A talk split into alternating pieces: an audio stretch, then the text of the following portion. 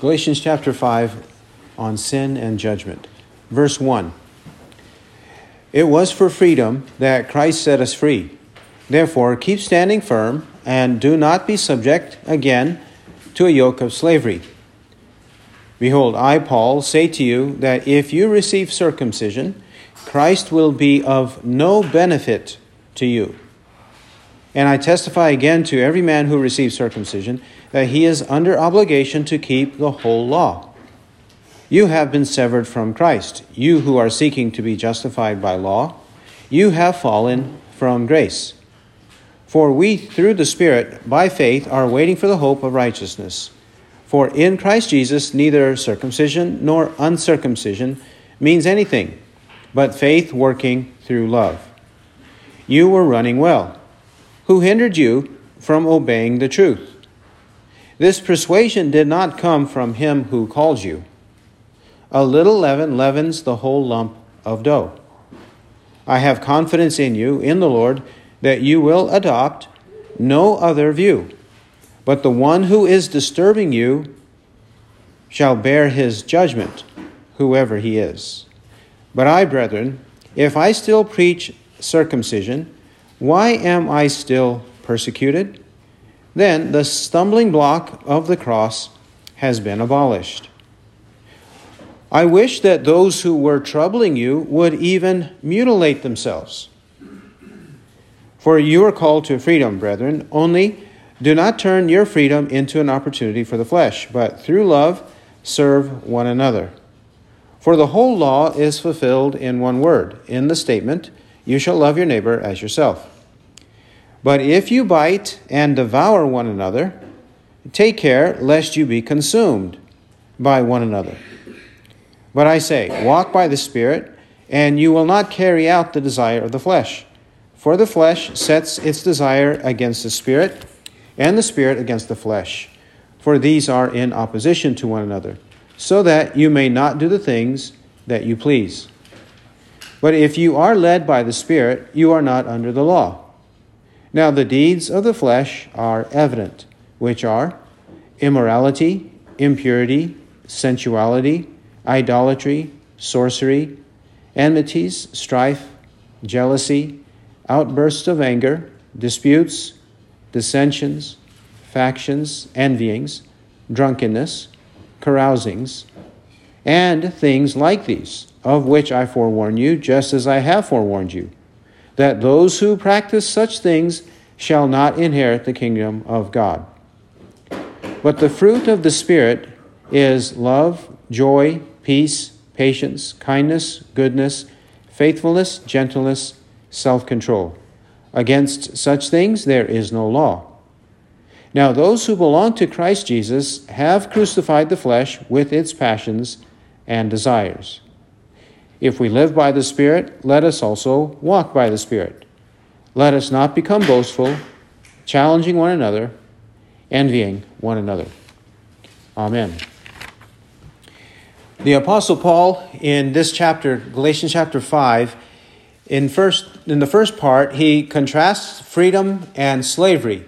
He contrasts also law, justification by law, with justification by faith.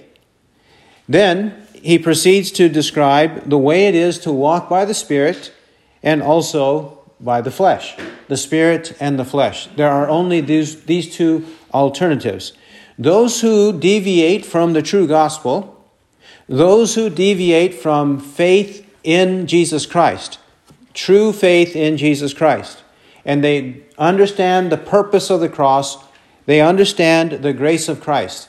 Those who understand it, they will not seek to be justified by law, which would be justification by works, or works righteousness, works salvation. This would also be following the traditions of men, because whatever deviates from Holy Scripture is man-made, and whatever is man-made is a man-made tradition, a man-made law, a man-made custom, a man-made commandment, whatever we might call it. It originates in man, it does not originate in God. Chapter 5, verse 1. It was for freedom that Christ set us free. Therefore, keep standing firm and do not be subject again to a yoke of slavery. Christ came to set us free. Remember, he said, "You shall know the truth, and the truth shall make you free." John 8:32, John 8:36. You shall know the truth, and the truth shall make you free. Well, what is the truth that makes us free? The truth is that the law manifests the holiness of God and the sinfulness of man. And because of it, we are under condemnation. We are under the wrath of God for disobeying his law. We are slaves to sin. We are slaves to judgment, punishment. We are under the control of the flesh, the world, and the devil. However, when Christ came into our life, when we believed in him, he sets us free from the condemnation of the law. He sets us free from the penalty of the law. This is the freedom that he provides for us. So if we are freed from the penalty of the law because we could not keep the law, then we should not be subjected again to a yoke of slavery. We cannot go back to it and pretend that we can do works, whether it's one work or 100 or 1,000, any number of works. We cannot pretend that works and slavery to works and slavery to the punishment, because we'll never keep those works, will condemn us. He's saying there is bondage in that way, in that thinking, but there is freedom in Christ. He doesn't mean freedom in the way it's perverted and distorted today. He doesn't mean freedom in that now that we're in Christ, we can live as we please. We can live in our old sins. We can carry on into new sins. Sin doesn't matter because we're all forgiven anyways and we're going to heaven. That's not the meaning of freedom here. When people promote Christian liberty, it must be defined correctly. The way we just defined it is the biblical way. But Christian liberty or Christian freedom does not mean we can live as we want, live as we please in sin. That's the whole reason Christ came, to redeem us from sin and to purify us from sin, to sanctify us, no longer living the way we used to live, but now in newness of life. The old way is slavery, but the people who distort it are calling the old way freedom. The Bible calls the old way slavery. They call it freedom. The Bible calls true freedom in Christ liberty, and they call it slavery. It's upside down. Isaiah 5:20. Woe to those who call evil good and good evil, who substitute darkness for light and light for darkness, bitter for sweet and sweet for bitter. They are doing it in just the opposite way. Verse 2. Behold, I, Paul, say to you that if you receive circumcision, Christ will be of no benefit to you. I, Paul, behold, I, Paul. Pay attention, listen up. Paul, he is speaking of himself. He mentions himself. Why does he do so? This is an allusion to chapter 1, where he defended preaching the true gospel because he was taught the true gospel directly by Jesus Christ. That's why he reminds us of who he is. He's also reminding us of who he is because of chapter 6. Chapter 6, verse 11. 6:11. See with what large letters I am writing to you with my own hand. This also may be an indication of his visual impairment, some kind of eyesight impairment he had, that he wrote with large letters whenever he wrote letters or any communications. And the Galatians are seeing that this book was not written by a scribe of Paul, like Tertius in the book of Romans, or like Silvanus in the book of 1 Peter. In this case, Paul says, I'm writing with my own hand. I want you to know I, the Apostle Paul, who was taught by Jesus Christ directly, I am writing to you. Pay attention. This is not a counterfeit letter. This is not a false apostle. This is the Apostle Paul writing to you.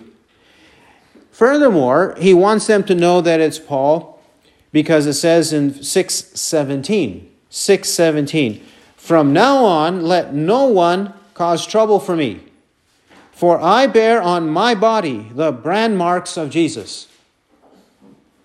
He's saying, all of you troublemakers, you should quit and go away.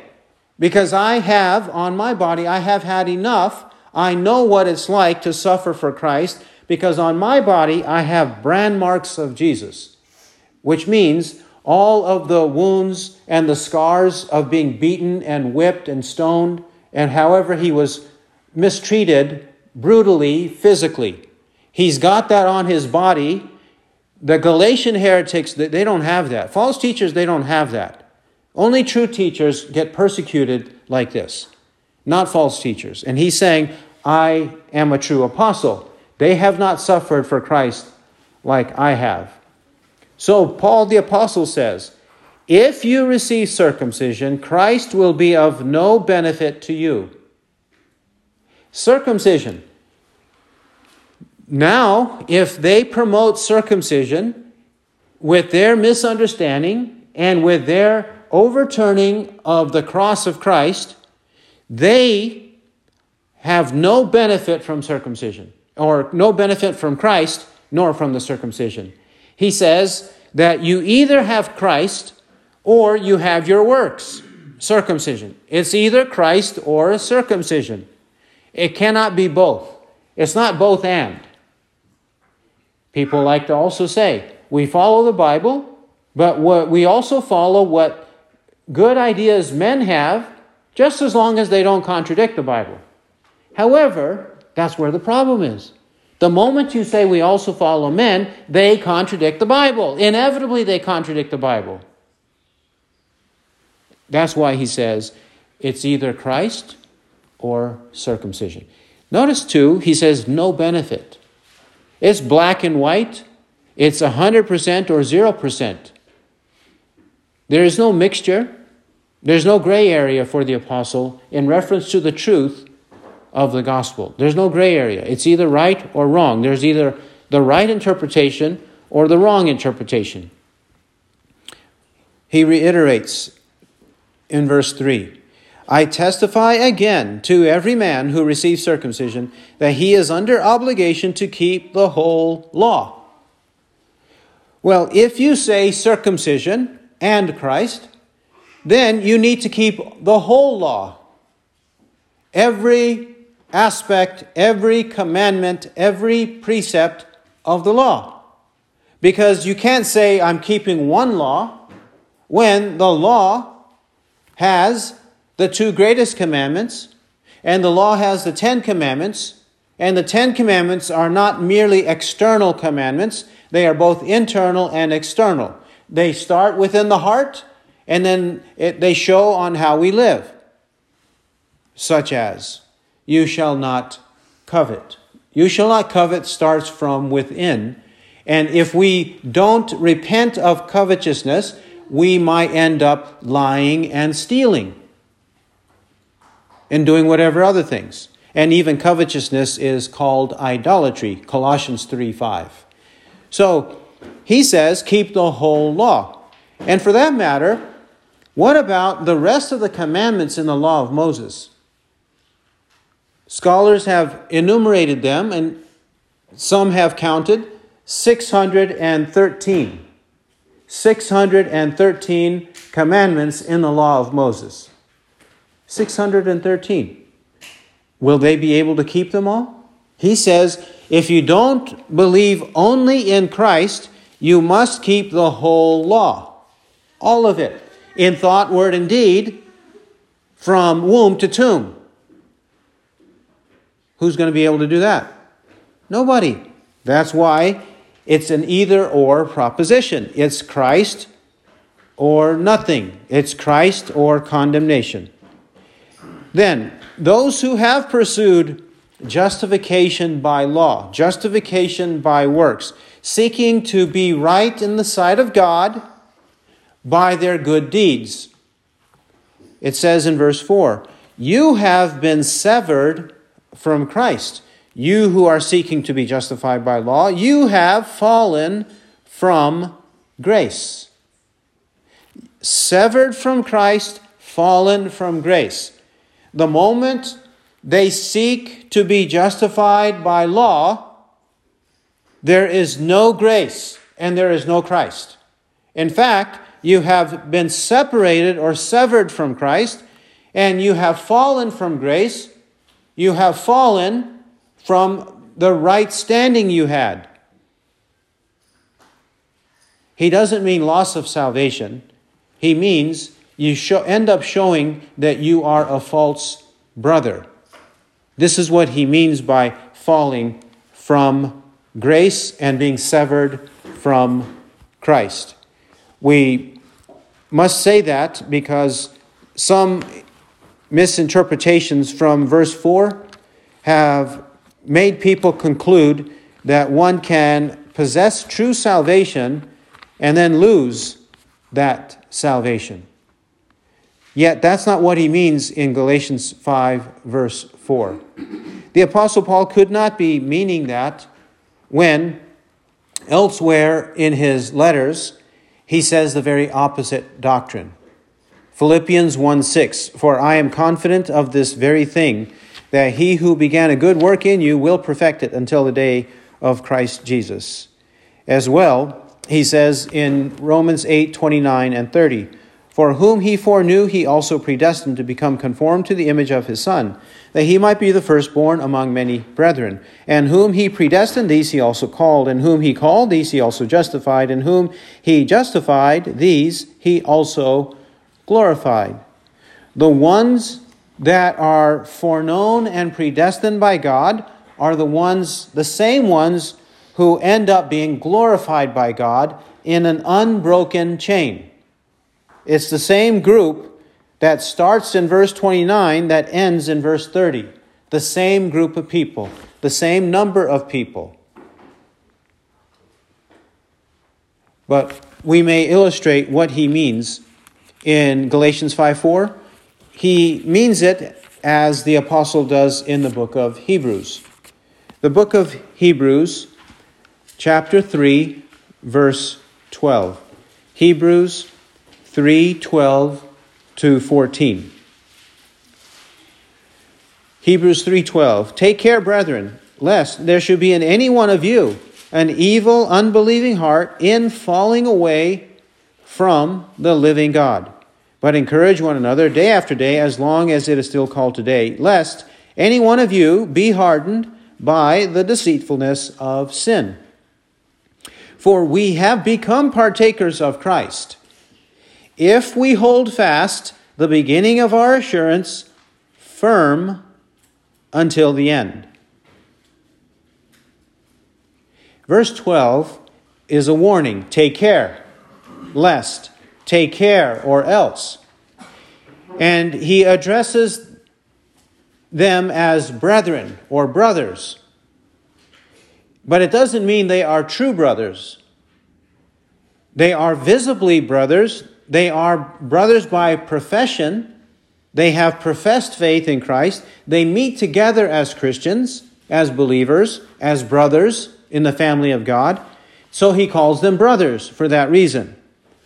But he doesn't mean that they are true brothers, every single one of them, because he warns them in verses 12 and 13, he says, "Lest there should be in any one of you," Verse 13, "lest any one of you be hardened by the deceitfulness of sin.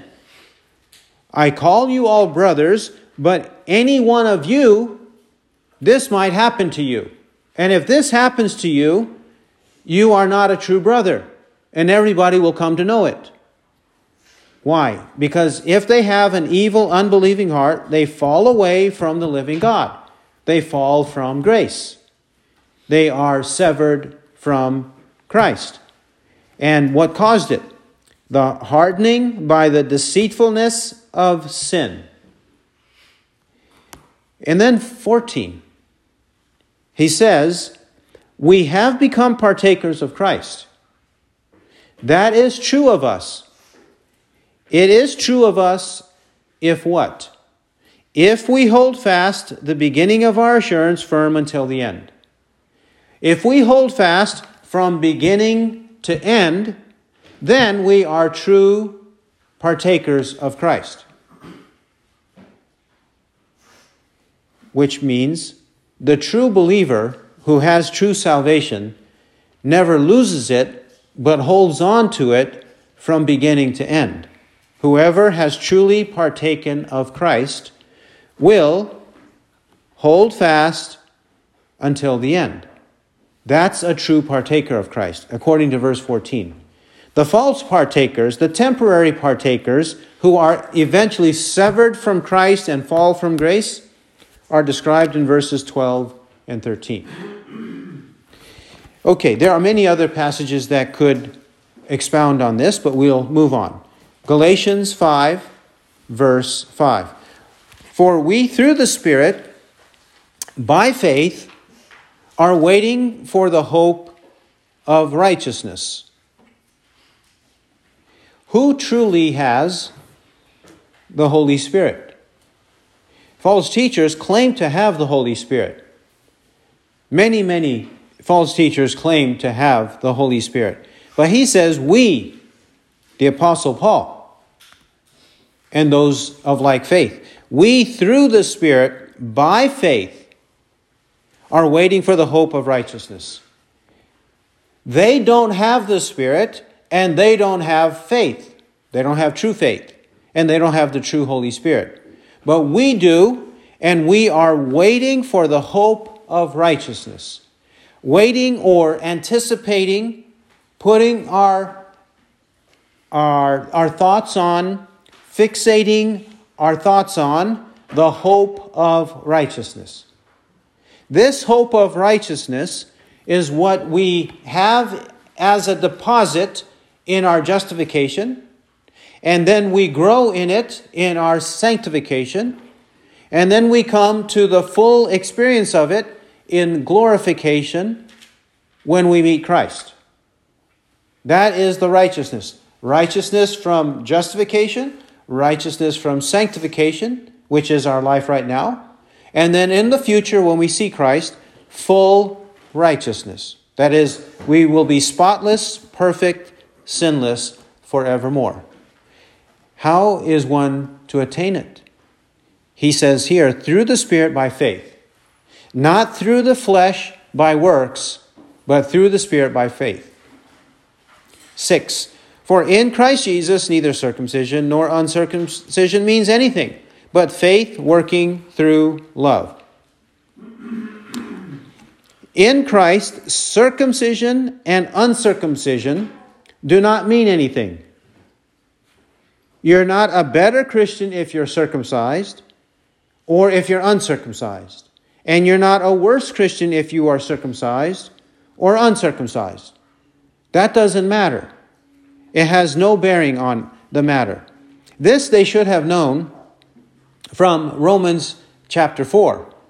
In Romans chapter 4, the apostle explained that Abraham was already justified by faith while he was uncircumcised, which declaration of his righteousness is in Genesis 15:6.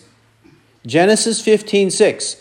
That was before, between the age of 75 and 86, before he begat Ishmael. And in chapter 17, that's when Abraham himself was circumcised at the age of 99.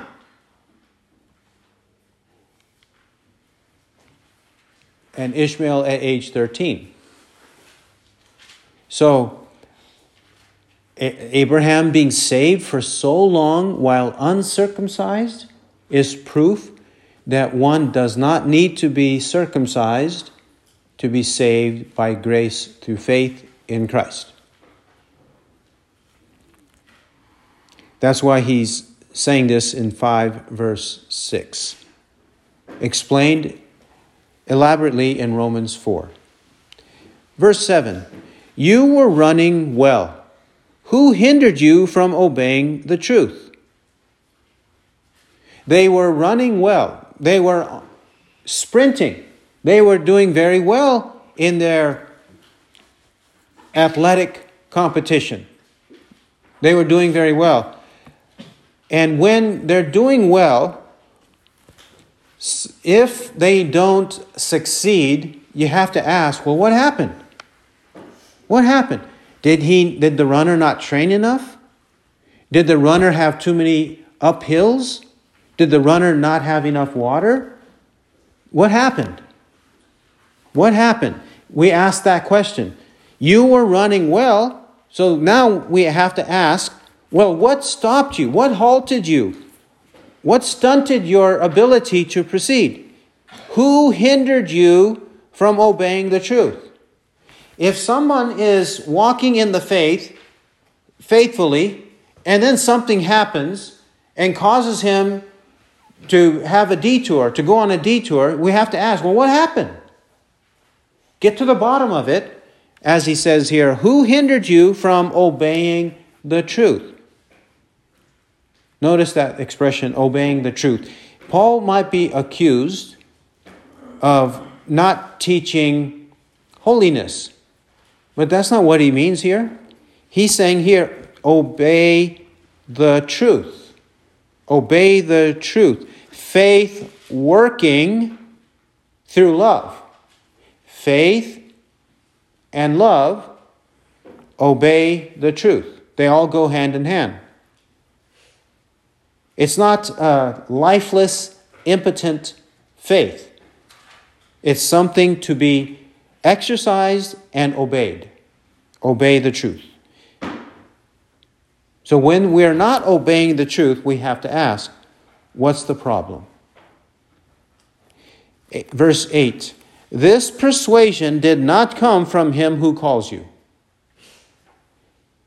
The apostle says it categorically that this persuasion, anyone who causes us to be distracted from the truth, distracted from true faith in Christ, he knows that that persuasion does not come from him who calls you. It doesn't come from God. Anytime then, anytime our faith is compromised, anytime anyone is seeking to teach us something contrary to Scripture, from the true gospel, we have to understand it does not come from him who calls you. Him who calls you. The calling of God, the effectual call of God, leads to salvation. Galatians 1:6. I am amazed that you are so quickly deserting him who called you by the grace of Christ for a different gospel. The calling of God is twofold. One, it's external by the word of God, and two, it's internal by the Spirit of God. When God calls, he is effective in accomplishing his work in us. So if God is effective, he accomplishes successfully his work in us. Whatever is contrary to the model of God, to the example of God, to the word of God, we know it's not coming from him. So avoid it. Stay away from it. Call it out for what it is. And what is it? It's a little leaven, verse 9. A little leaven leavens the whole lump of dough. Leaven, most times in the Bible, not all the time, but most times in the Bible, leaven is an example, an illustration of sin. A little bit of leaven, just a little bit, a dash or a spoon or whatever amount is put in the dough, a little bit of yeast or leaven in the dough will make the dough rise. Correct? You don't need to have one part dough and one part leaven. Like a pound of dough and a pound of leaven. It doesn't work that way. Just a little bit is what you need to mix into the whole lump of dough, to make the whole lump of dough rise. And that's the way sin is. We can't have the belief, well, it's just a little bit. Don't be so uptight about it. It's just a little bit. It's not a big sin anyways, and it's just a little bit. I just do it once in a while. So don't be so uptight about it. Yet the apostle says, a little leaven leavens the whole lump of dough. So that theology we have to throw away. The theology that nobody's perfect. Nobody's perfect, so just leave me alone. Of course nobody's perfect. That's why we can't leave you alone. We all have to be sanctified together. Iron sharpens iron, so one man sharpens another. Verse 10. I have confidence in you, in the Lord, that you will adopt no other view, but the one who is disturbing you shall bear his judgment, whoever he is. He commends them because he has seen their godliness in the past. So he says that based on what I have seen, I have confidence that you will adopt no other view. That's an interesting phrase, is it not? You will adopt no other view. These days, it's actually very much commendable in the culture. It's very much something highly esteemed in the culture when you say, you know, there's different views out there, and we just shouldn't be uptight about them all. There are different views, and it doesn't matter. We can all be right at the same time.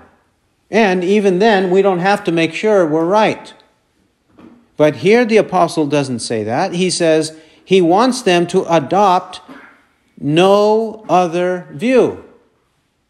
It's either right or wrong. It's either true or false. No other view. So figure out what the right view is and get rid of all the wrong views. And then a warning. Those who have false views, he says, they are disturbing the church. They upset the church. They cause conflicts in the church, divisions in the church. They are actually doing that. They are disturbing the church. They shall bear their judgment. There is judgment for those who upset the church. It should not be a light matter to bring division, false doctrine, into the church. That's why we have to be extremely careful. Otherwise, there will be judgment for that sin. Verse 11, but I, brethren, if I still preach circumcision, why am I still persecuted? Then the stumbling block of the cross has been abolished. If I still preach circumcision, why am I still persecuted? When he's speaking of persecution, he's talking about those who are using circumcision as a tool for works and detract from Christ. 6:12, he says, chapter 6, verse 12, those who desire to make a good showing in the flesh try to compel you to be circumcised simply that they may not be persecuted for the cross of Christ. For those who are circumcised do not even keep the law themselves, but they desire to have you circumcised that they may boast in your flesh.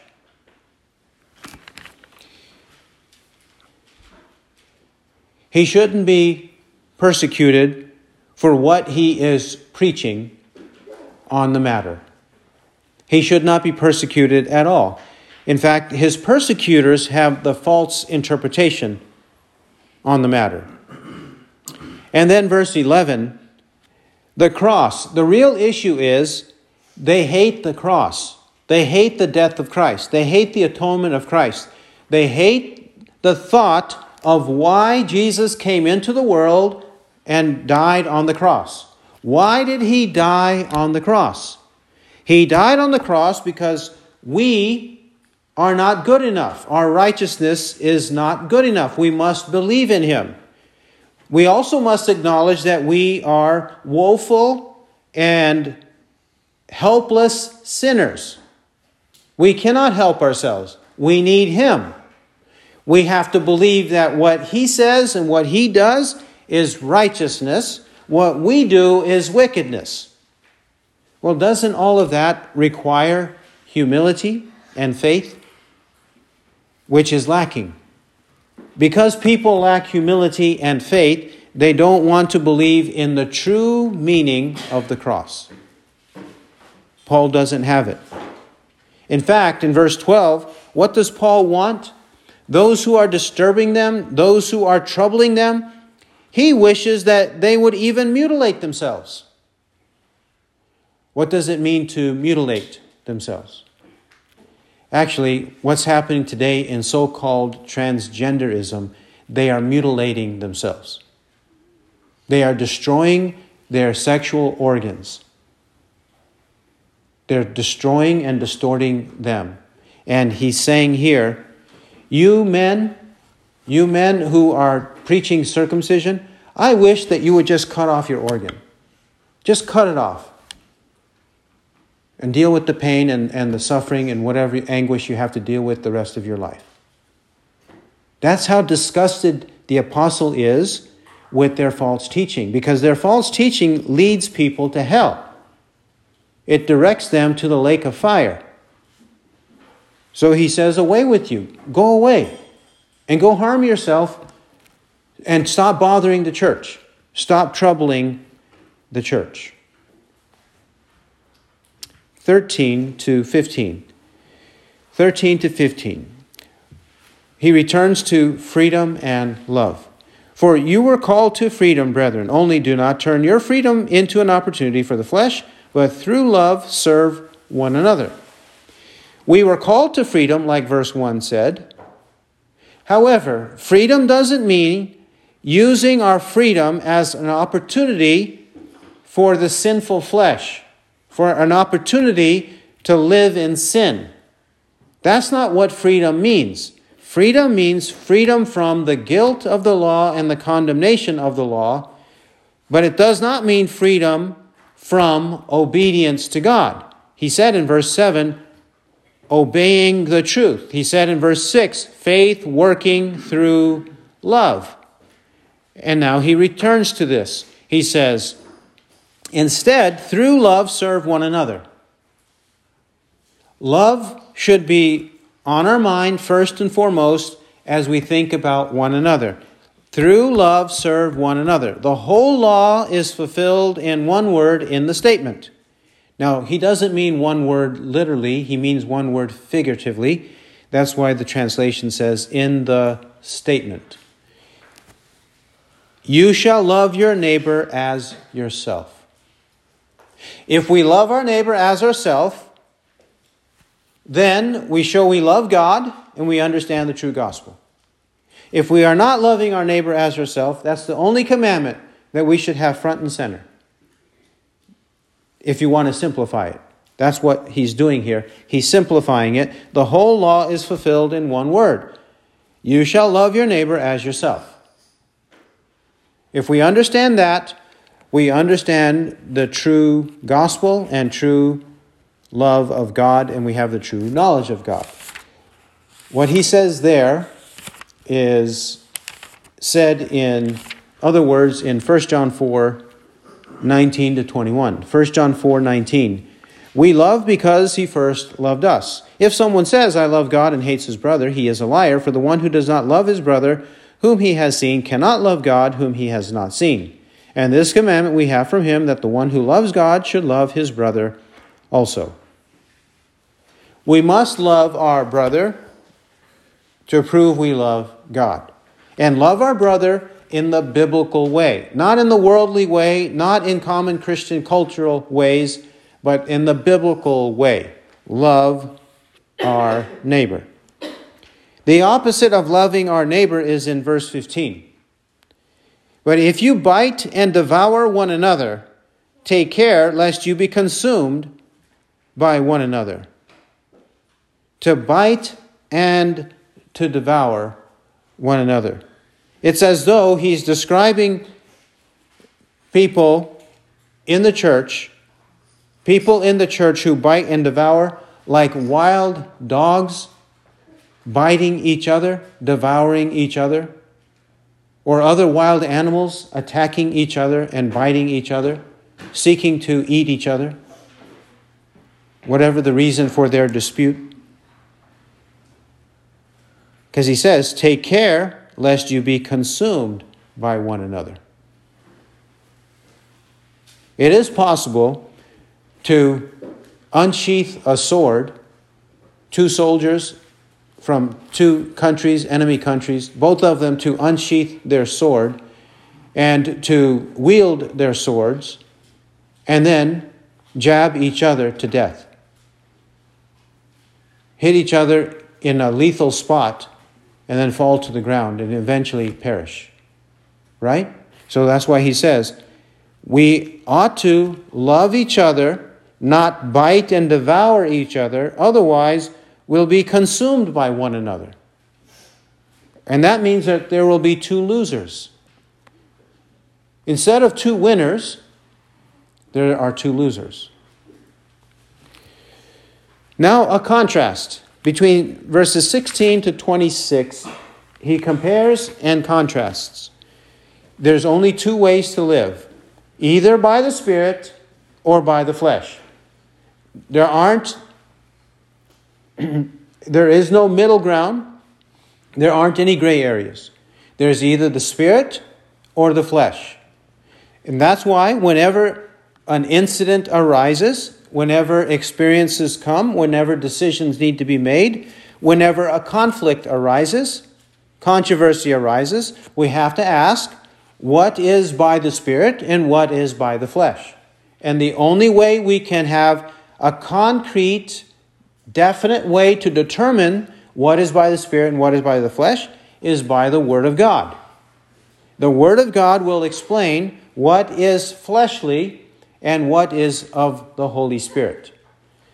16, but I say, walk by the Spirit, and you will not carry out the desire of the flesh. If we're walking by the Spirit, we will not carry out the desire of the flesh. It's one way or the other. 17, for the flesh sets its desire against the Spirit, and the Spirit against the flesh. For these are in opposition to one another, so that you may not do the things that you please. They are in opposition. There is a war going on between our flesh and the Holy Spirit within us. This war is ongoing. This war will take place until we meet the Lord face to face. It will keep going throughout our life. It will not ever end until our last breath.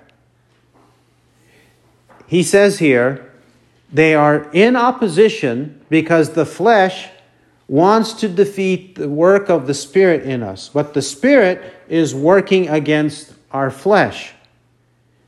When the flesh is working this way, we are not able to do so that you may not do the things that you please.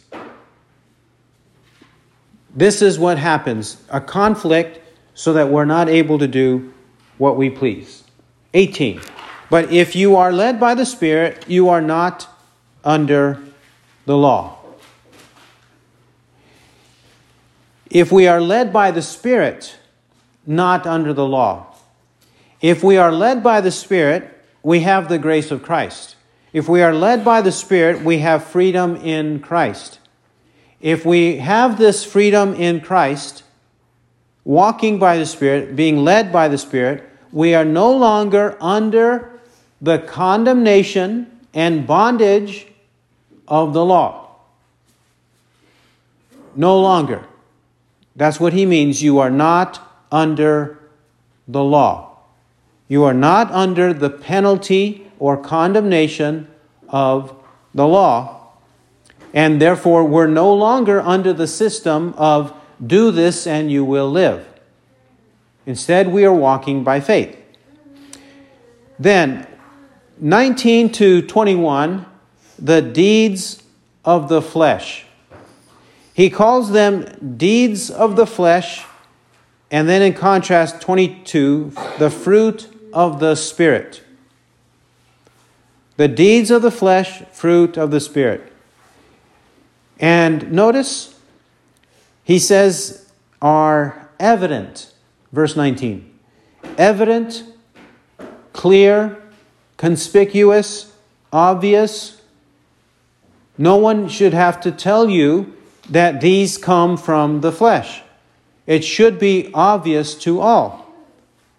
Immorality, which means sexual immorality, impurity, sensuality, idolatry, sorcery, enmities, strife, jealousy, outbursts of anger, disputes, dissensions, factions, envyings, drunkenness, carousings.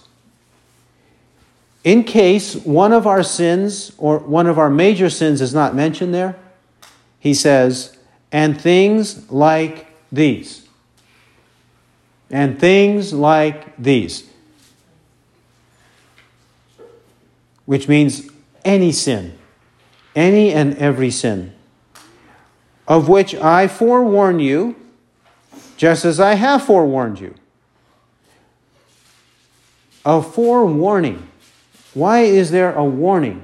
A warning in advance. Because of judgment. He says that those who practice such things shall not inherit the kingdom of God. There is no inheritance, no heaven, no salvation, no eternal life, no forgiveness of sins for those who practice such things. It does not exist. That's why we cannot have a sexually immoral Christian. We cannot put those two together, these adjectives or nouns and Christian together. There is no such thing as an impure Christian, a sensual Christian, idolatrous Christian, a sorcerous Christian, so forth. There is no such thing. You cannot put these together. When people do put these together, they are contradicting Scripture. And they are in jeopardy of not inheriting the kingdom of God. The opposite. The Bible also makes it clear what the opposite is. The fruit of the Spirit is love, joy, peace, patience, kindness, goodness, faithfulness, gentleness, self-control. Against such things there is no law. The Spirit produces these qualities within us. We receive a deposit of these qualities upon our conversion, and then these qualities or virtues increase in us throughout our Christian life. This is the work of the Spirit, the fruit of the Spirit. The fruit of the Spirit receives a blessing from God. The thorns and the thistles receives the curse of God. The thorns and thistles are verses 19 to 21.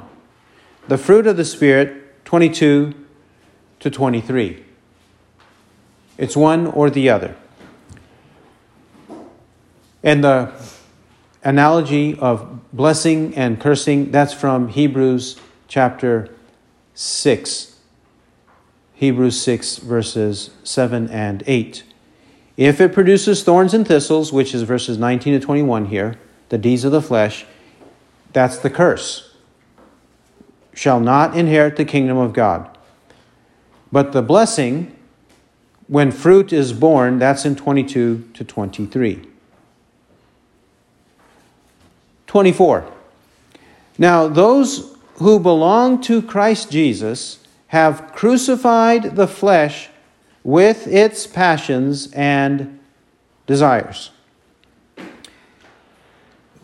Those who belong to Christ, If we are united to Christ, if we are in Christ, if we belong to Christ, if we truly believe in Him, what happened at the moment of our belief, our first belief, our conversion?